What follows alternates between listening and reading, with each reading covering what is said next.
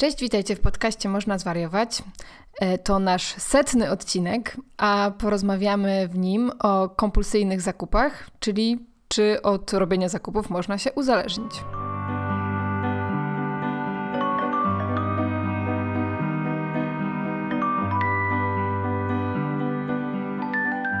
Temat tego odcinka może nie jest jakoś specjalnie celebrujący, chociaż w sumie może to jest taka... Takie nawiązanie do tego, co robimy, kiedy celebrujemy jakieś rzeczy, bo chyba zazwyczaj to jest właśnie E, także, no co, albo, e, albo celebrujemy cukrem i tłuszczem, idziemy na, mamy jakiś tort, albo alkoholem. No, no, właśnie. Albo właśnie idziemy kupić sobie jakiś prezent, albo ktoś kupuje prezent nam, e, więc e, jest to związane z zakupami. Wszystkie te rzeczy, od których można się w jakimś stopniu e, faktycznie uzależnić.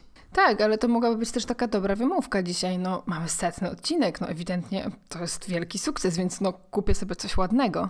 E, o tym też powiemy, że, że faktycznie mm, zakupy mogą być sposobem na e, regulację emocji. Może nie do końca konstruktywnym, ale też jak, jak to opanować. E, natomiast w ogóle temat tego odcinka mm, wziął się z tego, że byłyśmy razem na e, takim wydarzeniu Westfield e, Good Festival w Centrum Handlowym Arkadia w Warszawie gdzie nagrywałyśmy podcast na żywo i mogłyśmy też się z kilkoma z Was spotkać. Natomiast możecie go posłuchać na, na YouTubie mm, Westfield Arcadii na kanale Westfield Arcadia. Natomiast e, chcemy trochę dalej pociągnąć ten temat, ponieważ tam rozmawiałyśmy też o, takiej, e, o takich świadomych zakupach, w ogóle tym, jak to się wiąże ze zdrowiem psychicznym. E, a w tym odcinku chciałybyśmy się skupić już stricte na kompulsywnych zakupach, czyli takich, które w momencie, kiedy też nie mamy trochę nad nimi kontroli. Jeszcze zanim zaczniemy, bardzo chciałybyśmy e, podziękować za Wasze wsparcie na Patronite. Szczególnie dziękujemy osobom, które wspierają e, nas najhojniej. Są to Emilia, Filip Pęziński, Jarek, Kuba Barankiewicz, Anita, Maciej, Konrad, Maja, Towiasz, Zosia i Karolina. Bardzo Wam dziękujemy i e, zapraszamy wszystkich do wspierania Fundacji Można Zwariować na Patronite. Link znajdziecie w opisie do tego odcinka. Będąc patronem e, fundacji na Patronite, dostajecie od nas e, co miesiąc newsletter z ciekawymi poleceniami od wszystkich osób z fundacji. Myślę, że to są zawsze super ciekawe polecenia, więc bardzo Was zapraszamy do e, dołączenia do tego. A zanim zaczniemy, to powiedz Ania, z czym dzisiaj zaczynasz? Hmm. Ja zaczynam dzisiaj z wielkim powrotem moim na CrossFit. ponieważ e, nie wiem, już to kiedyś mówiłam w jakimś odcinku, że faktycznie kiedyś bardzo, tak, tak. bardzo sumiennie i bardzo e, intensywnie i też tak zagorzale e, ćwiczyłam crossfit e, w takim no, miejscu do tego bardzo przystosowanym, w ogóle miejscu z jednym z takich w ogóle może pierwszych miejsc, które w Polsce się tam otworzyły. Oczywiście ja nie zaczynałam, kiedy ono się otworzyło, no ale, ale byłam bardzo w to wczuta mm, i po moich pierwszych i ostatnich zawodach po prostu przeżyłam taką e, w cudzysłowie traumę, e, że już nigdy nie wróciłam na te ćwiczenia. No ale teraz wracam, ponieważ byłam ostatnio też po e, sześcioletniej przerwie na, na snowboardzie i po jednych dniach miałam, po jednym dniu jeżdżenia miałam takie zakwasy i tak wszystko mnie bolało, że stwierdziłam, no, że jednak trzeba wrócić do robienia przysiadów i... Mm, że jednak sama yoga nie wystarczy, co? Tak. I, znaczy oczywiście mogłabym do tej no. mojej praktyki jogi też wpleść y, ciężar, y, wpleść przysiady i ostatnio po prostu też moja praktyka jogi jest taka bardzo um, wychillowana i delikatna, e, no ale jednak e, przysiady z ketlami czy sztangą to jest coś innego. Więc zobaczymy. Na razie e, idę na jeden dzień próbny E, docelowo chciałabym e, ćwiczyć e, chociażby raz w tygodniu siłowo, ale o tym w innym naszym odcinku, który niedługo nagramy na temat aktywności fizycznej. A, no tak, okej. Okay. Powiedz, z czym ty zaczynasz? Moje rozpoczęcie będzie takie e, związane z celebracją tego, że e, nagrywamy już setny odcinek podcastu, e, bo myślę sobie o tym, jak dużo dobrych rzeczy nam się przytrafiło, jak dużo super rzeczy do nas przyszło w związku z tym, że nagrywamy ten podcast, że prowadzimy fundację. no i wczoraj właśnie, jak byliśmy na festiwalu, przyszedł jeden z naszych słuchaczy, który wcześniej napisał do do nas maila w kontekście odcinka o mindsetie e, i e, żeby polecić nam jedną książkę, która mówi o tym, o czym ja mówiłam, ale jakoś nie potrafiłam ubrać tego w słowa i on mówi, to się dokładnie nazywa... Psychocybernetyka. Psychocybernetyka. Tak, i jest taka książka, no i pomyślałam sobie, o super fajnie, e, zamówię sobie tę książkę, e, a wczoraj właśnie, jakie było moje miłe zaskoczenie, kiedy właśnie e, nasz słuchacz, bardzo Cię pozdrawiamy, przyszedł na nasze spotkanie po to, żeby dać nam tę książkę w prezencie, więc pomyślałam sobie, o wow. Dwie książki, każda dostała swój egzemplarz. No tak, tak, kompletnie się tego nie spodziewałam, więc na razie nie polecę Wam tej książki, bo jeszcze jej nie przeczytałam, ale myślę, że to może być coś super ciekawego. Mm, a później na koniec dnia spotkała mnie kolejna. A, no i wczoraj znalazłam 10 zł w kieszeni płaszcza, a potem jeszcze kolejne 10 zł w torebce, e, które gdzieś tam kiedyś zostawiłam, więc no to jeszcze kolejna rzecz, ale to nie związane okay. z podcastem.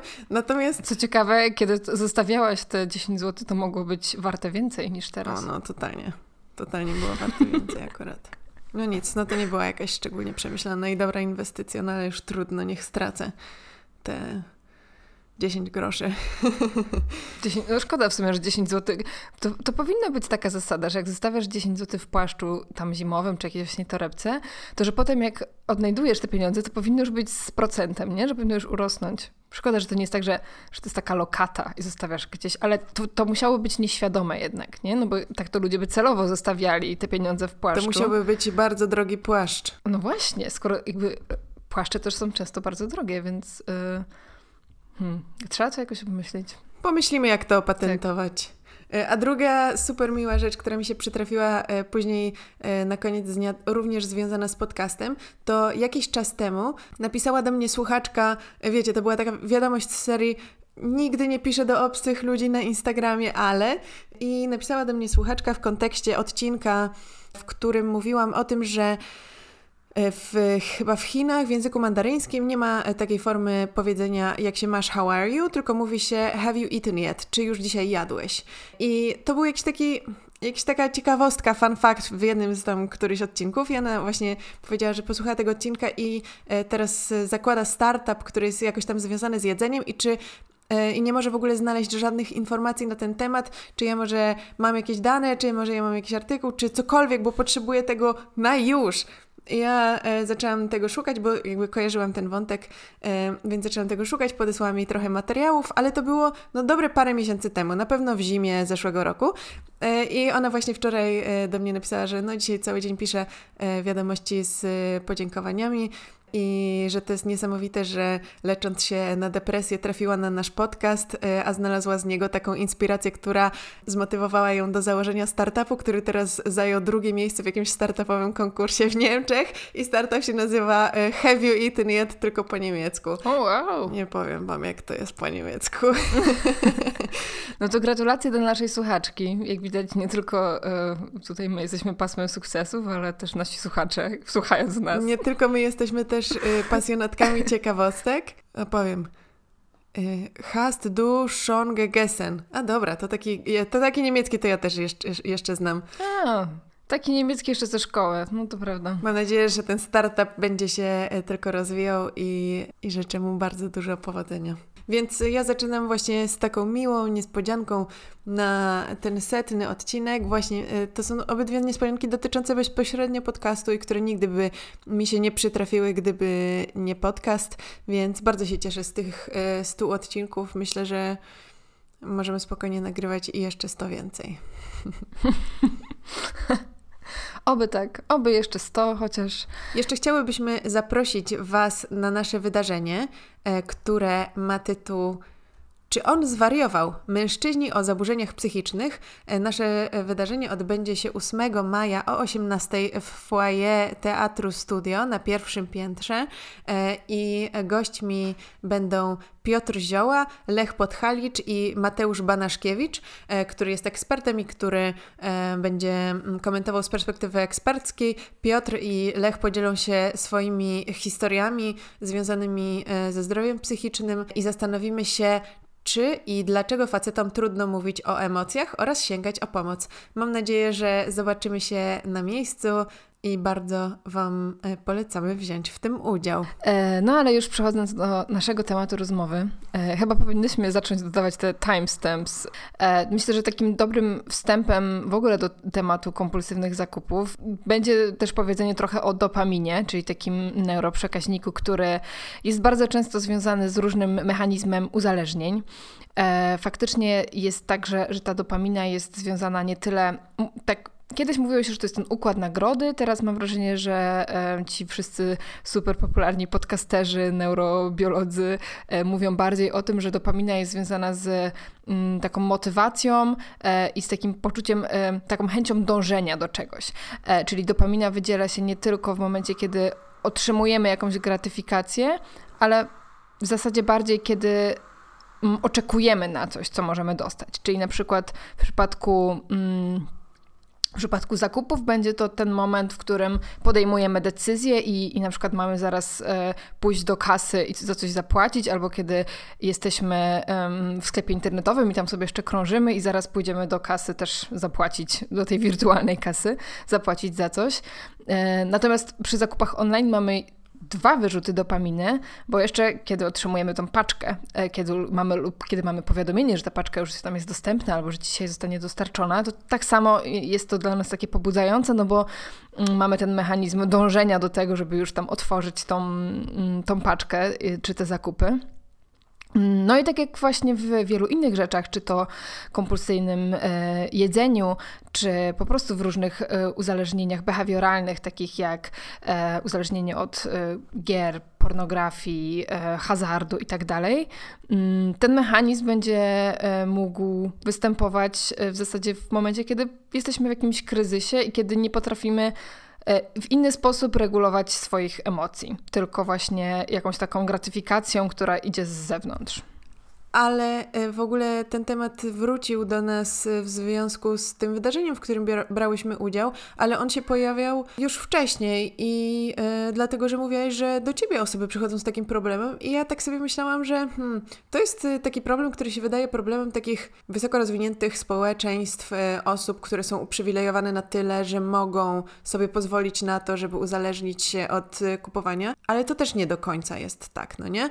I wydaje mi się, że w ogóle ogóle z, uzależnieniem e, od kupowania jest ten problem, co z zaburzeniami odżywiania. Dlatego, że jeśli e, jesteśmy uzależnieni od różnego rodzaju używek typu e, papierosy, alkohol czy narkotyki, to po prostu je odstawiamy i nie korzystamy z nich, nie chodzimy w miejsca, w których możemy mieć z nimi styczność.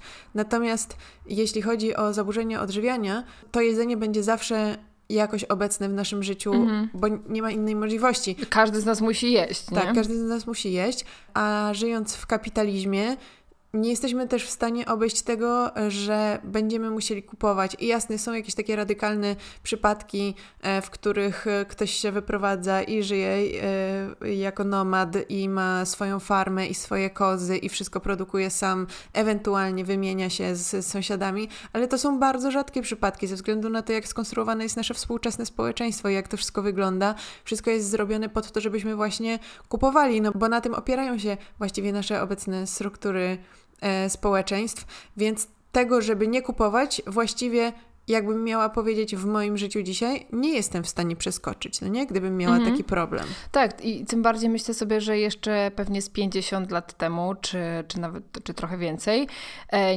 mogło nie występować to zjawisko tych kompulsywnych zakupów, czy, mm, czy bardziej tego uzależnienia od zakupów, e, dlatego też, że ten marketing nie był jeszcze tak daleko posunięty, E, I ludzie też może mm, w większości nie mieli takich zasobów, żeby po prostu sobie pójść i coś kupić. Teraz po prostu te zakupy są dużo bardziej dostępne, są łatwiejsze. Jest też po prostu więcej sklepów. Przechodzimy często koło tych sklepów, e, gdzieś idąc, nie wiem, w drodze do pracy, do, do domu i tak dalej. Ale też mamy e, sklep czy nawet całe centrum handlowe w, w swojej kieszeni zazwyczaj, czy torebce, czyli po prostu w telefonie.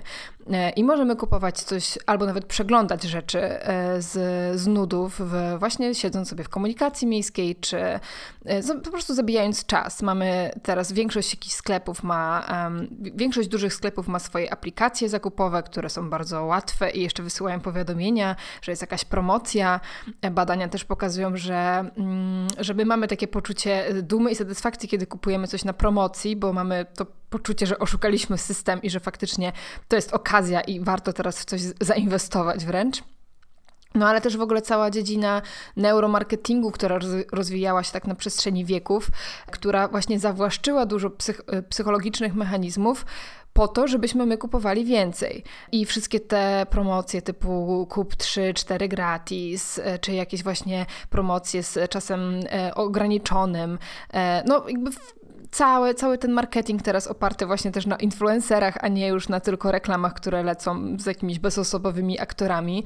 E, to wszystko jest super dobrze przemyślane. Tak, to też ciekawe, że aplikacje społecznościowe, które na początku bazowały na tym, żeby właśnie, żeby łączyć ludzi ze sobą, żeby mieć z nimi kontakt, żeby utrzymywać kontakt z znajomymi, który, z którymi e, nie widzisz się często, czyli oczywiście mam na myśli Facebook czy później Instagram, tak naprawdę zmieniły tę swoją rolę trochę na takie apki komercyjne, nie? W których możesz nawet w środku zrobić zakupy. Dokładnie, nawet y, przez te aplikacje teraz można robić zakupy, czy gdzieś za ich pośrednictwem. E, co więcej, też y, jakiś czas temu Instagram podmienił miejsce, w którym było to serduszko z powiadomieniami, i w tym miejscu teraz y, wszyscy mają zakupy, a, a trzeba było jakby ten palec po prostu nauczyć się w inne miejsce kierować. E, także też chcemy tutaj pokazać, że, że w momencie, kiedy ktoś z Was może ma problem z takimi właśnie impulsywnymi zakupami nieprzemyślanymi, czy, czy macie poczucie, że, że kupujecie właśnie jakoś za dużo, e, poprawiając sobie często humor, to, że ten system jest tak zbudowany, żeby, żebyśmy my po prostu w to wpadali, że, że też mm, to poczucie winy, jakie się wiąże z takimi zakupami, może być ogromne, ale rozumiejąc ten mechanizm i jak jesteśmy jakby, mm, w, jak jesteśmy wabieni do niego, też myślę, że, że jest ważne, żeby radzić sobie właśnie z tymi emocjami, no bo wpadamy w takie błędne koło. E, mam zły humor, coś mi się nie powiodło, e, więc kupię sobie coś ładnego na pocieszenie, ale zaraz pojawia się to poczucie winy, że w sumie nie zasługuję na to, żeby wydać na siebie pieniądze, albo w ogóle może poczucie winy, bo bo nie stać mnie w tym momencie na jakieś takie rozrzutne zakupy, albo właśnie na coś, co, co było może zbyt drogie na moje e, obecne przychody. Więc pojawia się znowu to poczucie winy, że e, źle dysponuję pieniędzmi i że w ogóle jestem beznadziejna w tej dziedzinie, więc znowu mam zły humor, więc znowu za jakiś czas chcę sobie coś kupić.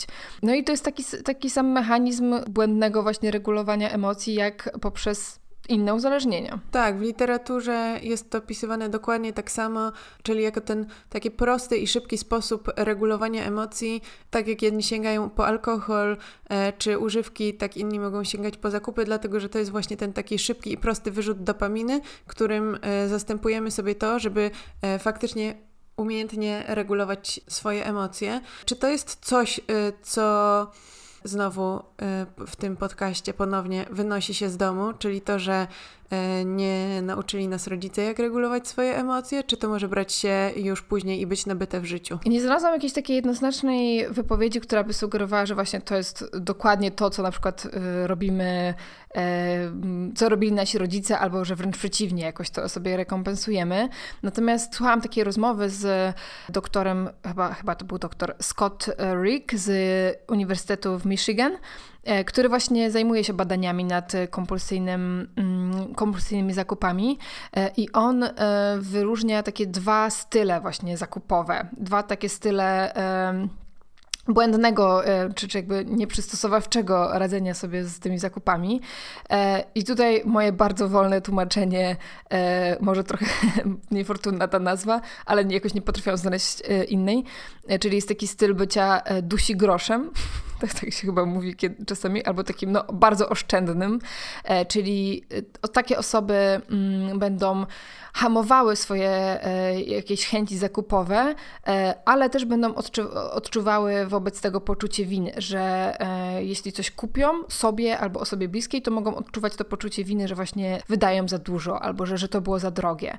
Więc to oczywiście bycie oszczędnym jest, jest w wielu przypadkach dobrą cechą, no ale tutaj mamy jakąś skrajność. I on też wykazał, że, że te osoby mają często częściej taki rys osobowości bardziej sumiennej, co, co jest tutaj akurat logiczne, ale też często y, są, mm, mają wykształcenie bardziej matematyczne. O. Natomiast y, drugi, druga y, Druga taka strona to są osoby nadmiernie wydające, czyli takie rozrzutne osoby, e, które z kolei też mogą odczuwać poczucie winy albo jakieś negatywne konsekwencje. Mogą też po prostu popadać w długi, co, e, czy właśnie, nie wiem, mieć problem ze spłatą karty kredytowej, e, co po prostu no, też wiąże się z jakimiś przykrymi emocjami w konsekwencji.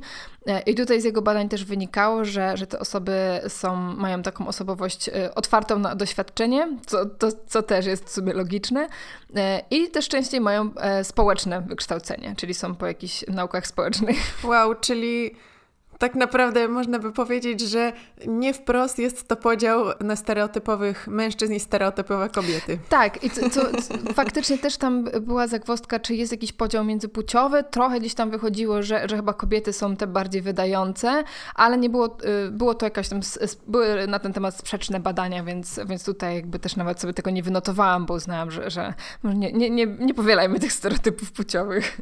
No właśnie, ale w jednym y, z podcastów słuchałam o tym, że właśnie też jakiś badacz się wypowiadał na temat tego, co my rozumiemy przez e, te kompulsyjne e, zakupy. No i okej, okay, że to jest kupowanie czy tam zamawianie jakiejś rzeczy, no i że e, kobiety kupują dużo sukienek albo że kupują jedną sukienkę w każdym kolorze czy coś takiego. Natomiast on zauważył, że jest coś, co u mężczyzn, znaczy mówię stereotypowo u mężczyzn, no nie?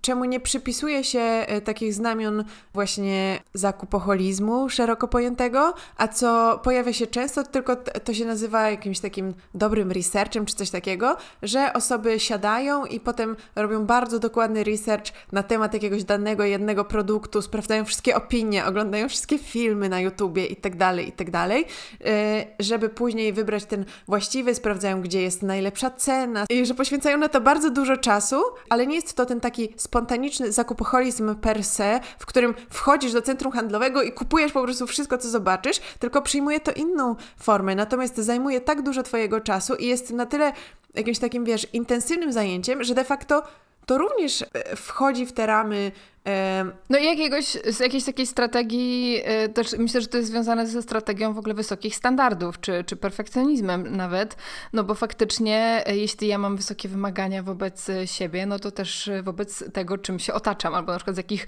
sprzętów korzystam, nie? I faktycznie tutaj, no szczególnie w dobie internetu, można łatwo popaść w jakieś takie przekonanie, że istnieje jakiś najlepszy produkt i ja teraz muszę ten najlepszy produkt znaleźć. Czyli najlepszy to będzie e, jakoś najbardziej powiedzmy trwały, ale też najlepszy stosunek jakości do ceny. No i więc, bo czasami oczywiście to nie, nie, nie jest tak, że wchodzę do sklepu i na przykład chcę kupić najdroższy telewizor i on będzie najlepszy, tylko może szukam jakiegoś takiego, który będzie no, dopasowany do moich potrzeb i właśnie jeszcze będzie miał ten dobry stosunek jakości do ceny i tak dalej. I faktycznie nie pomyślałam o tym na początku, ale, ale to jest bardzo ciekawe ciekawe, że mm, w zasadzie to, to uzależnienie od zakupów nie musi polegać na tym, że kupujesz ciągle i masz te produkty, bo też czasami po prostu ludzie kupują i zwracają do sklepu te produkty, co właśnie przy, jeśli mówimy o zakupach online jest, jest super proste, bo też można e, odsyłać te rzeczy za darmo. E, mamy ten gwarantowany e, prawnie czas 14 dni na zwrot, ale mamy też na przykład aplikacje czy, czy takie usługi, które umożliwiają zapłatę na przykład po 30 dniach. Więc to jest też taki trochę zaciąganie sobie tego kredytu. E, można oczywiście z tego korzystać też w rozsądny sposób, e, po prostu mm, kiedy nie jesteśmy pewni, czy, czy będziemy chcieli zachować ten produkt, który zamawiamy, ale, ale też pewnie można e, trochę stracić kontrolę, no bo jeśli nie wydaję swoich pieniędzy, które są na koncie, tylko zaciągam sobie taki kredyt, na, gdzie w ogóle nie muszę się jakoś w żaden specjalny sposób zobligować do tego, tylko po prostu sobie coś tam przeklikuję w aplikacji, no to jest to bardzo łatwe. Tak, i wydaje mi się, że clue to jest też to po prostu, ile spędzasz czasu w swojej głowie myśląc o tym, no nie? Bo jeśli nie jesteś uzależniona od palenia papierosów, to yy, nie jest pierwszą rzeczą, którą jak sobie, nie wiem, schodzisz po schodach i wychodzisz i idziesz gdzieś na spotkanie, to myślisz sobie, zapalę papierosa. A jak jesteś uzależniona od papierosów, to szukasz tych momentów w ciągu dnia, gdzie będziesz gdzieś iść, żeby wtedy zapalić papierosa, no nie? Yy, I yy, to zajmuje jakąś przestrzeń w Twojej głowie i myślę, że podobnie jest z kompulsyjnymi zakupami, że zajmują tę przestrzeń w Twojej głowie i nawet jeśli nie chcesz, to myślisz o tym. Tak, natomiast jeszcze, jeszcze na chwilę wracając do tego, o czym mówiłaś, do tego researchowania i, i poszukiwania jakichś najlepszych produktów i ofert, to żebyście też nie zrozumieli na źle, bo wczoraj rozmawiałyśmy właśnie też o takiej e, świadomości też związanej z ekologią e, w, w stosunku zakupów, e, więc jakby poświęcenie czasu, żeby znaleźć jakiś um, produkt, który będzie wyprodukowany w zrównoważony sposób, który będzie nam służył na lata i tak dalej, nie ma w tym nic złego absolutnie. Ale też przypomniało mi się taka sytuacja, w której obserwowałam osobę, która um, bardzo dużo czasu poświęcała na ten research, szukając po prostu na, najlepszego produktu w najlepszej cenie i tak dalej. Natomiast później praktycznie go nie używała. Albo to był, albo to był przedmiot, który był używany dwa razy do roku, bo, bo taka była jego charakterystyka. Służył na przykład na wakacje albo, albo po prostu te, ten przedmiot trafiał na kąt, bo jednak coś było nie tak. E, więc wtedy też to napędza to poczucie winy, że no, poświęciłem tyle czasu na to, żeby to znaleźć, kupić, a to jest, e, a z, zrobiłem zły wybór. Więc tu jest jeszcze takie dodatkowe poczucie winy, że mm, no nie udało mi się coś, zaliczyłem jakąś porażkę. E, I oczywiście os, można byłoby to sprzedać, wrzucić w drugi obieg, e, czy zwrócić i tak dalej, ale to często właśnie pozostaje taką kolejną rzeczą do zrobienia, która już jest za trudna, bo już tyle energii poświęciło się na samo zresearchowanie na przykład tego produktu, nie? Tak, no ale z tego wszystkiego e, właśnie o czym mówisz, wychodzi na to, że to po prostu wszystko wymaga naprawdę dużo czasu. W ogóle cały ten aspekt mhm. kupowania, myślenia o tym, szukania, sprawdzania, e, weryfikowania, zamawiania, czekania na kuriera i tak dalej, czekania na kuriera. Pisania SMS-ów do kuriera. Tak, że to jest już, e, są takie osoby, które mają już bardzo bliską relację ze swoimi kurierami. O, myślę, um, że są takie osoby. Ale warto jest też mieć świadomość tego, czy to nie jest tak, że coś sobie tym kompensujemy. I cała nasza wiedza dotycząca uzależnień e, na pewnym etapie sprowadzała się do badań w ogóle robionych na początku XX wieku, które już dawno się przedawniły i one zazwyczaj polegały na tym, że e, brało się szczura, wkładało się go do klatki, która miała dwa poidełka i w jednym była czysta woda, a w drugim była na przykład woda z heroiną albo woda z kokainą. I ten proces zazwyczaj wyglądał tak, że ten szczur zamknięty w tej klatce, w której nie było nic oprócz tych dwóch poidełek z wodą, bardzo szybko zaczynał korzystać z tego e, z wodą z narkotykami, szybko się od niej uzależniał, e, co prowadziło finalnie do przedawkowania w jakimś takim bardzo krótkim czasie. Natomiast w latach 70. profesor psychologii z Uniwersytetu w Vancouver, Bruce Alexander, powiedział: Ej, no to jest bez sensu to badanie w ogóle i uznał, że zrobi odpowiednik tego badania, który zweryfikuje tę hipotezę, czy to faktycznie jest tak, że jak masz dostępność czegoś, e, właśnie, co powoduje ten wyrzut dopaminy, to zawsze będziesz z tego korzystać. I on stworzył coś, co nazwał Rat Park, czyli taki szczurzy park. Park dla szczurów, szczurzy park, w którym było mnóstwo zabaw, mnóstwo sera, mnóstwo tuneli, kulek, trocin do kopania i kołowrotków. I towarzystwa, towarzystwa innych szczurów. I co się okazało, że taki szczur, który ma dostęp do alternatyw, do innych sposobów spędzania czasu i przede wszystkim do swojego e, szczurzego towarzystwa, zupełnie wcale niechętnie korzysta z tej wody z narkotykami. W szczurzym parku woda z narkotykami to nie jest coś cool. To jest coś, e, z czego właściwie się nie korzysta, dlatego że można robić tyle innych rzeczy.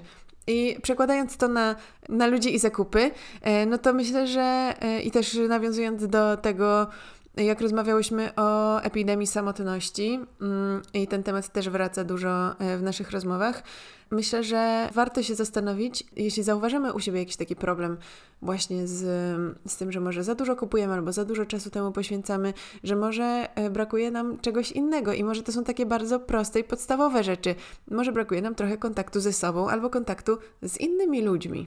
E, I może to będzie remedium na, na to, z czym się mierzymy. Tak, myślę sobie, że faktycznie to jest podstawa, żeby zadać sobie to pytanie. Jeśli obserwujecie, że, że z tymi zakupami jest jakiś problem w waszym życiu, e, to może nie chodzi konkretnie o ten problem z zakupami per se, tylko po prostu może o niskie poczucie własnej wartości, e, czy, czy jakieś takie poczucie, że jest się niewystarczającym bez jakiegoś e, rodzaju produktów, czy, czy ubrań, czy czegoś jeszcze innego, czy gadżetów. E, czy może po prostu jest to właśnie jakiś taki łatwy sposób na, na pozorne poprawienie sobie nastroju, no bo tak jak mówiłyśmy, czasami to wcale nie wiąże się z e, znacznym poprawieniem nastroju.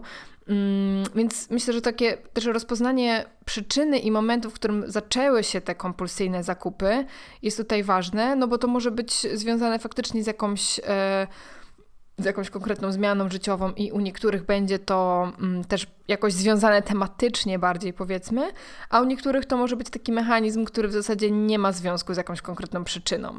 E, też to, to, na co się natknęłam, to na przykład taki, takie stwierdzenie post-brokenness stress disorder. Nie jest to oczywiście żadna oficjalna jednostka mm, diagnostyczna, natomiast trochę na, na przykładzie PTSD, czyli mm, post-traumatic stress disorder, e, tutaj mówimy o takim stresie e, pourazowym po e, byciu spłukanym, tak? Czy po, po byciu w jakimś... I tutaj właśnie myślę, że można to rozumieć na, na dwa sposoby, że albo dotyczyłoby to osób, które doświadczyły jakiegoś ubóstwa w dzieciństwie, takiego finansowego, często wią wiąże się to też z emocjonalnym ubóstwem, albo po prostu doświadczyły już w dorosłym życiu jakiegoś e, momentu, w którym popadły w długi i, i były nie jakoś tam niewypłacalne, musiały, e, czy, czy może nawet no, miały jakieś takie doświadczenia jeszcze życiowe z tym związane. I ten syndrom wiąże się po prostu z takim brakiem poczucia bezpieczeństwa finansowego i ciągłym strachem, że, że znowu popadniemy e, w te długi, albo że znowu nie będziemy mieć oszczędności i co się wtedy stanie.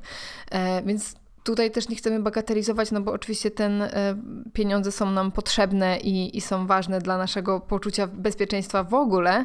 Natomiast te emocje wokół tego też często po prostu same się nakręcają i, i to poczucie, że ciągle muszę oszczędzać, też pewnie jakby jest jakąś taką skrajnością, tak jak wcześniej mówiłam, też nie jest jakby dobrą strategią na, na całe życie pewnie, nie? I w zasadzie wszystko sprowadza się do tego, że potrzebujemy przy tym temacie zakupów więcej uważności e, i więcej takiego zastanawiania się rozsądnego nad naszymi zakupami, a, a może niekoniecznie właśnie albo podejmowania impulsywnie tych decyzji, albo przeciągania tych decyzji w nieskończoność i tworzenia jakiejś takiej życiowej decyzji z tego, e, z tego tematu.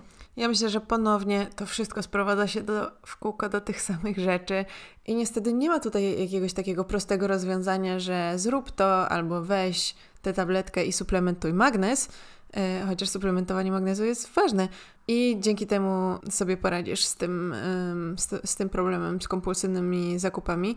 Natomiast myślę, że, że ważnym jest po prostu budować swoje życie, aby było takim, w którym nie musisz sobie e, nic kompensować, w którym e, masz e, zdrowe sposoby radzenia sobie ze swoimi emocjami i w którym nie sięgasz po takie rozwiązania. No ale oczywiście nie jest to łatwe, szczególnie w dzisiejszych czasach, w których nawet używa się takich haseł marketingowych jak terapia zakupowa. Tak, retail therapy. Tak że jest to po prostu sposób na pozbycie się smutków albo na spędzenie też czasu razem, bo e, mam wrażenie, że to też po prostu jest e, jakąś taką formą wiesz, spędzania czasu razem z innymi zamiast e, coś innego. I faktycznie ja, ja, pamiętam, że jak byłam mała, to też było coś, co ja robiłam z moimi rodzicami, że chodziliśmy na zakupy, no nie? I że to była jak, jakaś rzecz taką, którą robiliśmy razem. Tak, albo właśnie z rówieśnikami. Tak myślę, że, że dużo nastolatków e, można spotkać, jeśli się jest w centrum handlowym e, i, i to też pokazuje gdzieś właśnie e, no, jaka jest ta forma spędzania wolnego czasu atrakcyjna. Nawet niekoniecznie kupowanie rzeczy, ale przeglądanie cały czas, nie? Cały czas jakieś wystawianie się na te bodźce. No oczywiście do pewnego stopnia nie, nie ma tutaj też w tym nic złego, e, natomiast jednym z takich sposobów właśnie w przypadku e, kompulsywnych zakupów to jest po prostu nauczenie się e, robienia zakupów w sposób kontrolowany tak jak wcześniej też powiedziałaś, niekoniecznie tutaj ta, nie, nie, da się może zastosować takiej strategii cold turkey y, po angielsku, czyli właśnie takiego całkowitego odcięcia się od jakiegoś bodźca, od którego jest się uzależnionym. No bo to też myślę, że często może się przekładać taką strategię, że to teraz nic nie kupuję, e, co jest często może być też podyktowane jakimś takim świadomym, ekologicznym wyborem, że no to skoro mam problem tutaj z zakupami, to teraz nic nie kupuję. Natomiast dla osoby, która mm, myśli o tych zakupach cały czas i jeszcze jest w tym schemacie, e, to to po prostu nie będzie skuteczne, bo ta lista rzeczy, które e, by chciała ta osoba kupić, będzie się po prostu piętrzyła i jak tylko na przykład skończy się, bo też obserwuję takie na przykład wyzwania w internecie, tak typu e, lutym nic nie kupuję, totalnie nic. No i potem co, skończy się ten luty i w marcu zrobisz wszystkie zaległe zakupy, zakupy, które ci się tam uzbierały. No przecież to też mogą być jakieś produkty, nie wiem, do pielęgnacji, do higieny. No przecież trzeba kupować, albo jeśli ty robisz sobie takie wyzwanie, to ktoś za ciebie musi zrobić jakieś podstawowe zakupy spożywcze na przykład, nie? Tak, no chyba żadna skrajność nie jest rozwiązaniem. Dokładnie, ja też nie jestem fanką popadania w te e, skrajności, natomiast e, jednym z takich strategii, które, mm, na które trafiłam podczas researchu, to na przykład było e, zapisywanie swoich zakupów i, i Podobnie w przypadku terapii zaburzeń kompulsyjnego objadania się zapisujemy posiłki, które dana osoba zjada, po to też, żeby budować taką świadomość, że, że często mm, możemy robić te zakupy albo możemy właśnie coś zjadać zupełnie no nie zupełnie nieświadomie, no bo jednak jesteśmy w jakiś sposób tego świadomi, ale właśnie tak impulsyjnie, że nie, nie poświęcamy tego dużo uwagi w naszym, naszym głowie, tak? Typu o tutaj leży cukierek, to sobie go zjem, e, bo na przykład jestem w jakiejś tam, nie wiem, poczekalni na recepcji gdzieś i tak samo o tutaj akurat promocja w Żabce na coś, no to to kupię i potem na przykład to leży przez pół roku w szafce gdzieś, nie? Bo, bo w ogóle nie jest mi potrzebny ten, ten produkt. E, więc takie zapisywanie zakupów e, i po prostu będzie budowało świadomość e, tego, ile wydajemy i na co wydajemy i czy po prostu te rzeczy są nam potrzebne. Ale też jeśli chodzi o takie codzienne zakupy, no to po prostu chodzenie na zakupy z listą, no nie? To też się e, tak mówi o tym, że jak idziesz na zakupy spożywcze głodna, to zawsze kupisz dużo więcej niż byś miała, mhm. albo jakbyś poszła z listą. E, ale to też może być takim rozwiązaniem, w którym kupimy to, co faktycznie jest nam potrzebne, albo też e, słyszałam, że płacenie gotówką może być takim dobrym e, rozwiązaniem kontrolowania tego, że wiesz, płacąc kartą po prostu nie masz tego poczucia, że faktycznie wydajesz pieniądze, bo tylko wiesz, dotykasz, czy nawet telefonem teraz, dotykasz i masz z głowy. A to też ciekawostka, że przecież ma mamy też teraz te sklepy bezobsługowe, z których po prostu bierzesz y, rzeczy po wpisaniu jakiegoś tam kodu, tak? Nie, nie korzystam jeszcze z tego, y, z tych tak, super tak. nowoczesnych żabek. Nie, y, skanujesz kod, kod QR na telefonie, wchodzisz, bierzesz, wychodzisz. No właśnie, więc to jeszcze mniej jest tej świadomości, że płacisz za to, nie? Oczywiście potem tak. masz to odciągnięte od rachunku. No ale właśnie to, to też jest ciekawe, że nawet w przypadku jakichś takich zakupów, które chcesz, nie wiem, zrobić sobie jakieś zakupy ubraniowe, to też na przykład warto poświęcić i zaplanować takie zakupy, na przykład poprzez jakieś robienie moodboardów, czy korzystanie wiem, z Pinteresta, gdzie faktycznie zastanawiasz się nad tym, co Ci się podoba, jak byś się teraz chciał ubierać na przykład na wiosnę, e, jak możesz jakoś wyrazić siebie. E, I tutaj też nie chodzi o to, że wszyscy mamy chodzić jakoś ubrani ascetycznie i, i nie, nie, wy, nie wyrażać siebie w jakiś bardziej mm, kolorowy sposób, no tylko właśnie jakby planując sobie na przykład jakąś kolorystykę, w którą się chce ktoś ubierać, czy, czy po prostu jakiś styl, też możemy to lepiej zaplanować i nie ulegać takim y, pokusom typu ok, kupuję to, ale w sumie nie wiem, czy to będzie pasowało do rzeczy, które już mam, albo czy na jaką okazję to założę, więc to można przełożyć też y, na coś, co myślę, że też wielu osób ma, ma problem, czyli po prostu kupowanie zbyt dużej ilości ubrań. Moją strategią jest to, że raz na jakiś czas myślę sobie, o, przydałyby mi się takie spodnie w takim kroju, a potem e, podchodzę do szafy i przymierzam 10 par spodni, które mam w szafie i myślę sobie, a nie, mam super duże rzeczy, to totalnie mi wystarczy i, i tyle. Ale mam wrażenie, że, że wielu z nas nie cierpi na jakieś takie skrajne niedobory w swojej szafie, tylko po prostu e, nudzą się nam rzeczy, które, na które już patrzyliśmy 10 razy.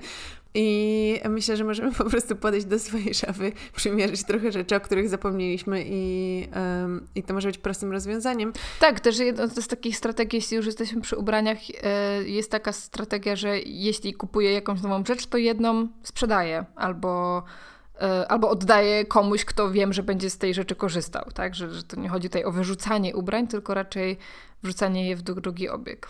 Czy w ogóle rzeczy różnych. No i to y, tak długofalowo, y, jeśli chodzi o, y, o pomysł na radzenie sobie z kompulsyjnymi zakupami, no to po prostu doprowadzenie swojego życia do takiego stanu, w którym y, na przykład y, zakupy nie są naszym zainteresowaniem. Zakupy są po prostu jakąś taką czynnością, którą y, wrzucamy do kategorii utility, nie? Czyli takiego, że, że masz coś do zrobienia, ale to jest podobnie jak y, jasne, może to być przyjemne, ale. No takie obowiązki trochę, nie? Tak, jasne, może to być e, przyjemne, ale że to nie jest jak, jakąś taką e, główną rzeczą, a różnych hobby i różnych innych zajęć możemy mieć mnóstwo. Tylko uwaga, żeby nie wpaść e, w pułapkę tego, że jak zaczynamy nowe hobby i e, teraz będziemy się wspinać albo ćwiczyć jogę, to od razu musimy zrobić ogromny ogromne zakupy e, związane z tym, żeby kupić 10 różnych strojów do jogi,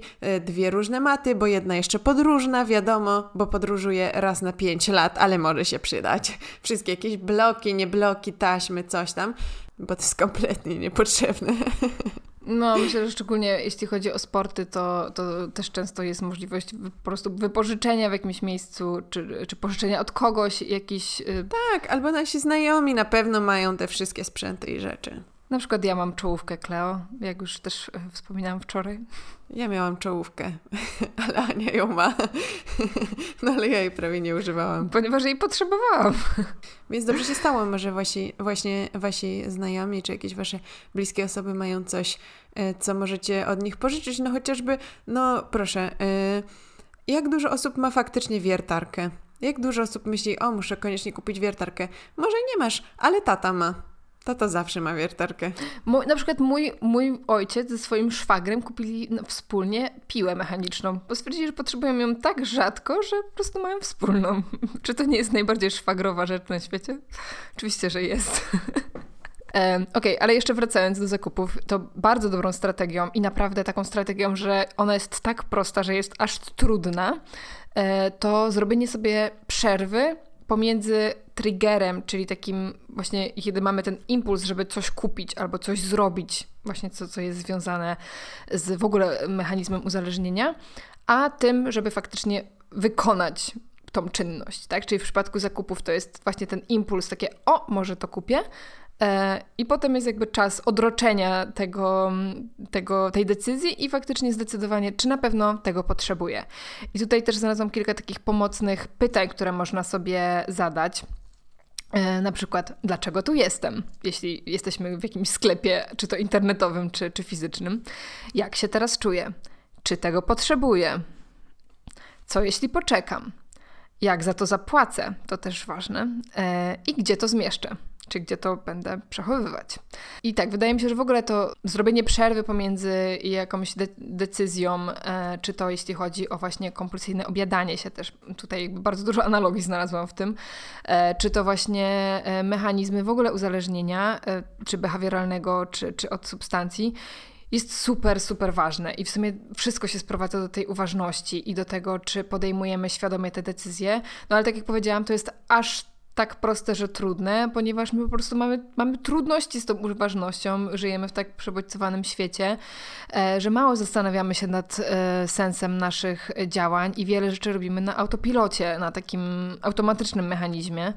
Mm, też słuchając jednego z podcastów, kiedy się przygotowywałam, właśnie trafiłam na podcast kobiety, która już jest po pięćdziesiątce. To było w tytule jej podcastu. Mm, teraz nie pamiętam dokładnie tego tytułu, ale, e, ale właśnie ona opowiadała o swoim doświadczeniu stopniu uzależnienia od alkoholu i jak to uzależnienie jedno skleiło się właśnie z tym uzależnieniem od zakupów. E, I właśnie podejmowanie decyzji o zakupie czegoś po alkoholu, gdzie jest się w ogóle, ma wszystkie funkcje poznawcze są tak zaburzone, jest w ogóle jeszcze bardziej takim e, narażającym nas mechanizmem, no bo potem, kiedy wytrzeźwiejemy i orientujemy się, że zrobiliśmy ty tyle tych zakupów i wydaliśmy tyle pieniędzy, no jest to jeszcze bardziej gdzieś tam chyba narażające nas na to poczucie winy i inne negatywne emocje. Wow, to jak habit stacking, tylko in a bad way. Dokładnie.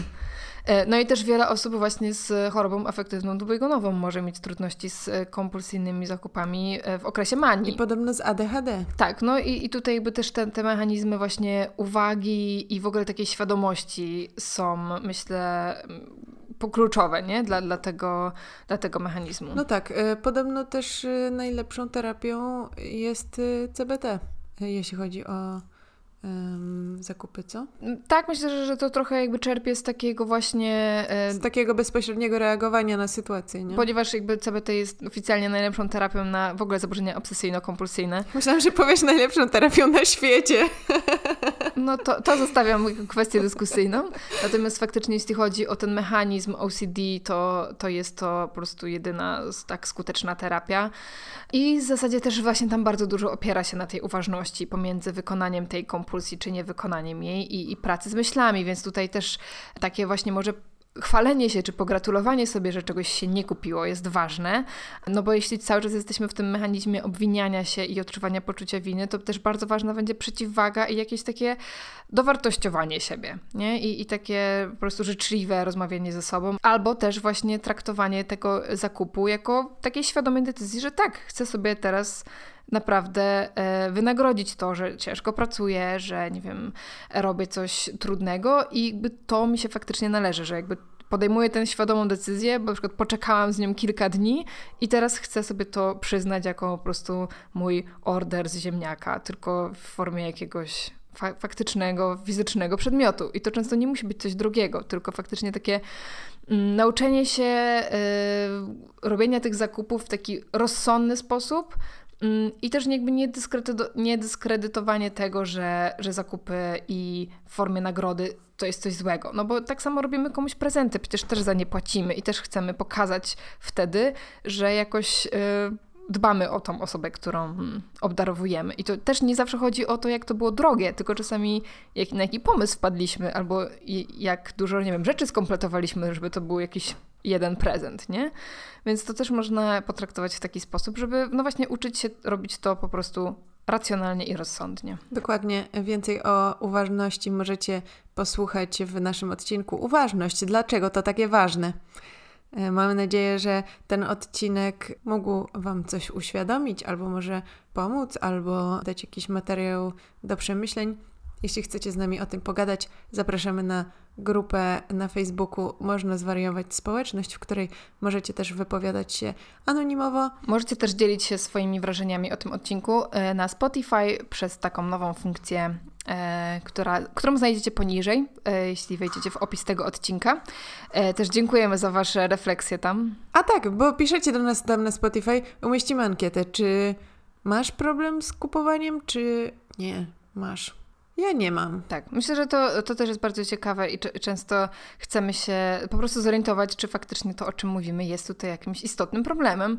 Ostatnio patrzyłam, że w przypadku jakiegoś odcinka było taki po prostu równo rozdział, że tam było 35%, 33% i chyba znowu 30 tam ileś, e, więc e, akurat po prostu taki rozkład normalny. E, właśnie nie pamiętam, który to był odcinek, ale, ale był taki rozkład normalny zaznaczony. Okej. Okay. No dobra, dziękujemy e, Wam bardzo. Pamiętajcie, że możecie zostawiać nam gwiazdki na e, Spotify, Apple Podcast. Będzie nam bardzo miło, jeśli napiszecie nam coś miłego. E, jeśli chcecie napisać do nas na przykład polecając nam jakąś książkę, a potem pojawić się na spotkaniu. I ją nam wręczyć. Możecie pisać na podcast małpa można zwariować.pl. Zapraszamy Was również na nadchodzące wydarzenia w barze studio. Już 8 maja e, będzie wydarzenie, które nazywa się Czy on zwariował? E, naszymi gośćmi będą Lech Podhalicz i Piotr Zioła, którzy opowiedzą o swoich doświadczeniach ze zdrowiem psychicznym. Powiem Wam w sekrecie, że to są naprawdę ciekawe historie, e, więc mam nadzieję, że przyjdziecie ich posłuchać e, i zobaczymy się tam. Super, do zobaczenia. Do, do usłyszenia za tydzień. Pa. I do usłyszenia i do zobaczenia.